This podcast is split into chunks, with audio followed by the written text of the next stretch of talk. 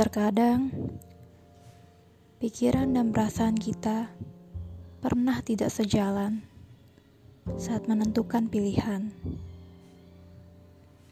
Sulit dan mungkin bisa menjadi hal yang menyakitkan.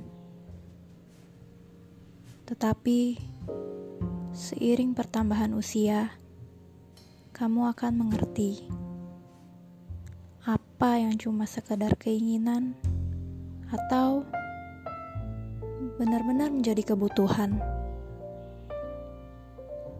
Ketika kita sudah menentukan pilihan, namun pilihan itu salah, tidak apa-apa, karena dari kesalahan kita bisa belajar.